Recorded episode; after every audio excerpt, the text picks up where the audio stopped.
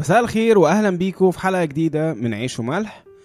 ابتدينا آخر مرة في قصة أحاز ملك يهوذا وإزاي إن هو أول حاجة عملها في حكمه إنه ساب ربنا وعمل تماثيل للبعليم.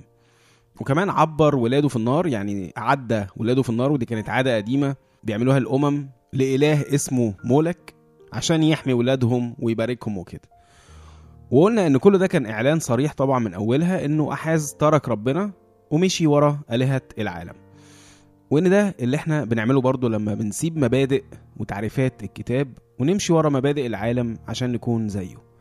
يا ترى ده هينعكس إزاي على أحاز وعلى كل مملكة يهوذا خلونا نكمل ونشوف. راديو ملاح. هنكمل من سفر ملوك تاني لصح 16 من أول عدد خمسة. حينئذ صعد رصين ملك أرام وفقح ابن رماليا ملك إسرائيل إلى أورشليم للمحاربة فحاصروا أحاز ولم يقدروا أن يغلبوه. في ذلك الوقت أرجع رصين ملك أرام أيلة للأراميين وطرد اليهود من أيلة وجاء الأراميون إلى أيلة وأقاموا هناك إلى هذا اليوم. يعني هم حصروا أورشليم ما قدروش إن هم ياخدوها أه بس قدر رصين إن هو ياخد أيلة ويرجعها للأراميين. واخدين بقى بالكم من كلمة حينئذ علاقة مباشرة. الكتاب دايما بيحطها لنا. ما بين الخطية أو ترك ربنا وما بين البلاوي والمصايب اللي بتحصل لنا من بعدها. أيوة ما هياش صدفة وملهاش حل تاني. أول ما بنسيب إيد ربنا ونمشي ورا العالم على طول قوانين حياتنا بتتشقلب. من قوانين ربنا اللي بتضمن لنا الحماية والرحمة والنعمة والبركة وكل الحاجات دي لقوانين العالم اللي ملوش أي أمان. واللي بيسود فيه هو القوي أو الكذاب أو الملون وكل الصفات بقى اللي بتنفع مع العالم. مزمور 91 كله بيتكلم عن الموضوع ده. هقرأ لكم أول ثلاث أعداد بس. الساكن في ستر العلي في ظل القدير يبيت. أقول للرب ملجئي وحصني إلهي فأتكل عليه لأنه ينجيك من فخ الصياد ومن الوباء الخطر. فباختصار كده هتسيب ربنا حينئذ يعني في ساعتها هتجيلك مصيبة.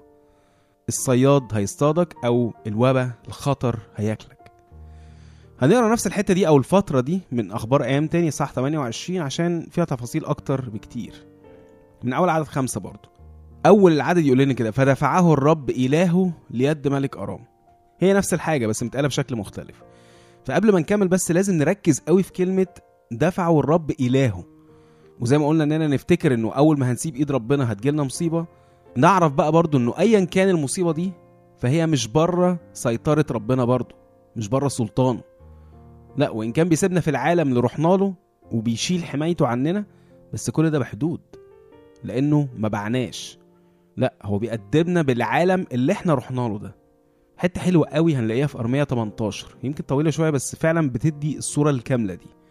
من عدد 6 ل 17 يقول كده أما أستطيع أن أصنع بكم كهذا الفخار يا بيت إسرائيل؟ يقول الرب هو ده كالطين بيد الفخاري أنتم هكذا بيدي يا بيت إسرائيل.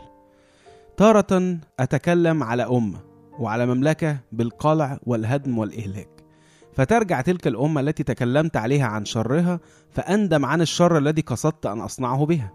يعني ساعات خلاص أبقى ناوي إن أنا أهلك أمة بسبب الشر بتاعها بس ترجع عن الشر ده فأندم أو أرجع عن الشر اللي أنا قلت إني هعمله بيهم ده. والعكس وتارة أتكلم على أمة وعلى مملكة بالبناء والغرس إني هباركها يعني فتفعل الشر في عيني فلا تسمع لصوتي فأندم عن الخير الذي قلت إني أحسن إليها به. فالآن كلم رجال يهوذا وسكان أورشليم قائلا هكذا قال الرب هانا ذا مصدر عليكم شرا وقاصد عليكم قصدا. فارجعوا كل واحد عن طريقه الرديء. وأصلحوا طرقكم وأعمالكم. فقالوا باطل. يعني ما عجبهمش كلام ربنا قالوا ده أي كلام. لأننا نسعى وراء أفكارنا وكل واحد يعمل حسب عناد قلبه الرديء. لذلك هكذا قال الرب اسألوا بين الأمم من سمع كهذه ما يقشعر منه جدا عملت عذراء إسرائيل. يعني خدوا رأي الأمم في اللي أنتوا بتعملوه ده. هل يخلو صخر حقلي من ثلج لبنان؟ أو هل تنشف المياه المنفجرة الباردة الجارية؟ لأن شعبي قد نسيني بخروا للباطل وقد أعثروهم في طرقهم في السبل القديمة ليسلكوا في شعب في طريق غير مسهل لتجعل أرضهم خرابا وصفيرا أبديا.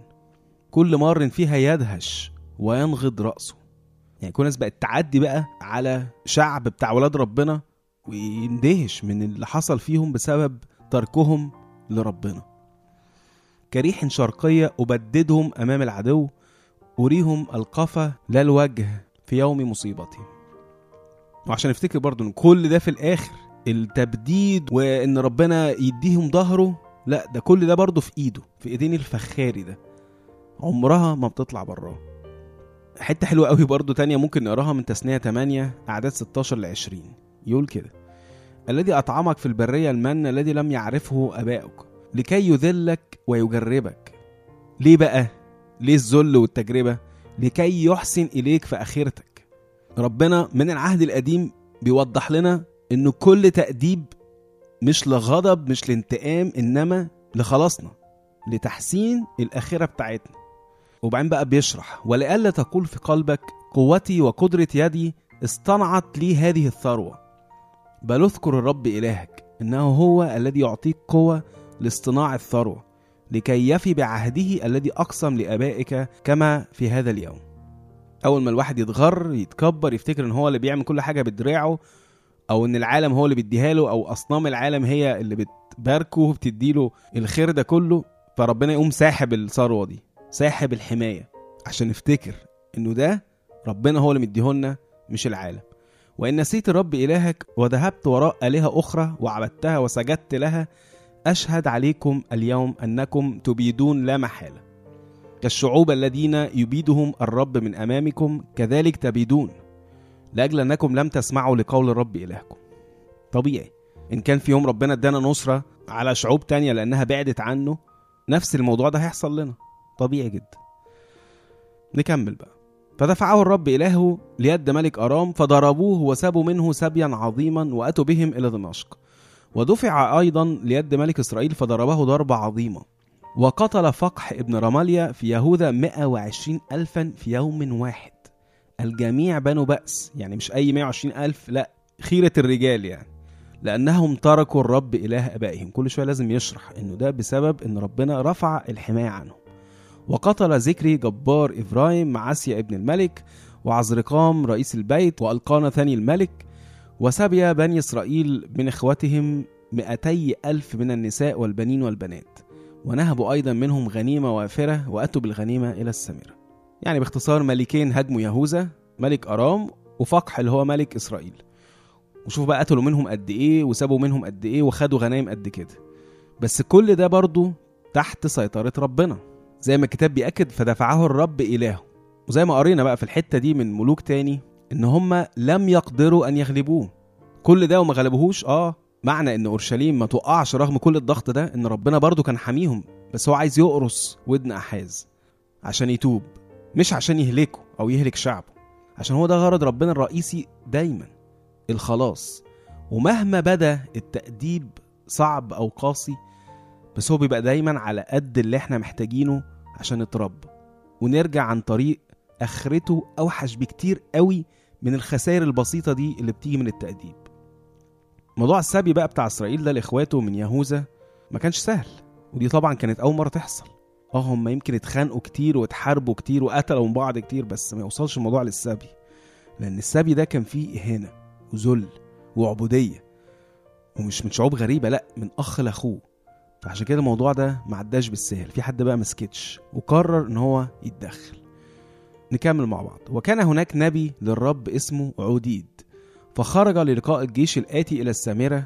المفروض بقى يعني إن هو يستقبلهم بقى بالطبل والزمر والأفراح إنما هو إيه؟ قال لهم حاجة تانية خالص. وقال لهم هو ده من أجل غضب الرب إله آبائكم على يهوذا قد دفعهم ليدكم وقد قتلتموهم بغضب بلغ السماء. يعني اللي حصل كله اليهوذا ده حصل بسبب غضب ربنا عليهم. وانتوا افتريتوا بقى فيهم. والموضوع ده هز السماء وصل السماء. والآن أنتم عازمون على إخضاع بني يهوذا وأورشليم عبيدا وإماء لكم. أما عندكم أنتم أثام للرب إلهكم؟ أنتم ناقصين خطايا وأثام؟ إن أنتم كمان عايزين تذلوا إخواتكم؟ والآن اسمعوا لي وردوا السبي الذي سبيتموه من إخواتكم لأن حمو غضب الرب عليكم. ثم قام رجال من رؤوس بني إبراهيم عزاريا ابن يهو حنان وبرخيا ابن مشوليموت ويحسقية ابن شلوم وعماسة ابن حدلاية على المقبلين من الجيش. مش مهم الأسماء دي كلها المهم إن هم رؤوس أو قيادات بني إفرايم راحوا للناس اللي جاية من جيش إسرائيل وقالوا لهم لا تدخلون بالسبي إلى هنا لأن علينا إثما للرب اقتنعوا بكلام عديد. وقالوا لهم ما تخشوش بالناس دي هنا. وأنتم عازمون أن تزيدوا على خطايانا وعلى إثمنا. لأن لنا إثما كثيرا وعلى إسرائيل حمو وغضب. إحنا مش ناقصين خطايا ومش ناقصين كمان غضب من ربنا تاني فما تخشوش بالناس دي هنا. فترك المتجردون السبي والنهب أمام الرؤساء وكل الجماعه سابوا كل بقى الناس اللي هم سابوهم وكل الغنائم دي لرؤساء أو رؤوس بني إبراهيم. وقام الرجال المعينه اسمائهم وأخذوا المزبيين وألبسوا كل عراتهم من الغنيمة وكسوهم وحذوهم وأطعموهم واسقوهم ودهنوهم وحملوا على حمير جميع المعيين منهم وأتوا بهم إلى أريحة مدينة النخل إلى إخوتهم ثم رجعوا إلى السامره يعني رغم كل الخطية اللي كان فيها مملكة إسرائيل بس برضه لسه كان فيهم روح ربنا بيسمعوا ربنا وعاملين حساب غضبه والحقيقة كل اللي حصل ده يخلينا نستوعب حاجة مهمة قوي إن في وقت معين ربنا هيدينا سلطان أو فرصة للسيطرة والتحكم. في ناس تانية. في اخواتنا يعني.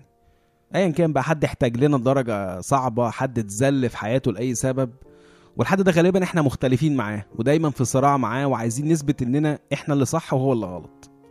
زي بالظبط العلاقة اللي كانت ما بين إسرائيل ويهوذا. ففي الوقت ده بقى ربنا بيقول لنا كده بالظبط. لا أنتوا كلكم ولادي. ومش معنى إن أنا اديتك شوية قوة دلوقتي أكتر من أخوك أو اديتك سلطان عليه إنك أنت أحسن منه وأنت الصح. لا اللي عايز يقوله لنا ربنا هنا على لسان عديد إن كلنا عندنا خطايا. وفي وقت معين ربنا هيأدبنا عليها لو ما رجعناش عنها. فأحسن حاجة نعملها بقى لما ربنا يدينا سلطان مؤقت على حد تاني بسبب خطيته إننا نتواضع أكتر من الأول. ونفتكر خطايانا إحنا ونرجع عنها.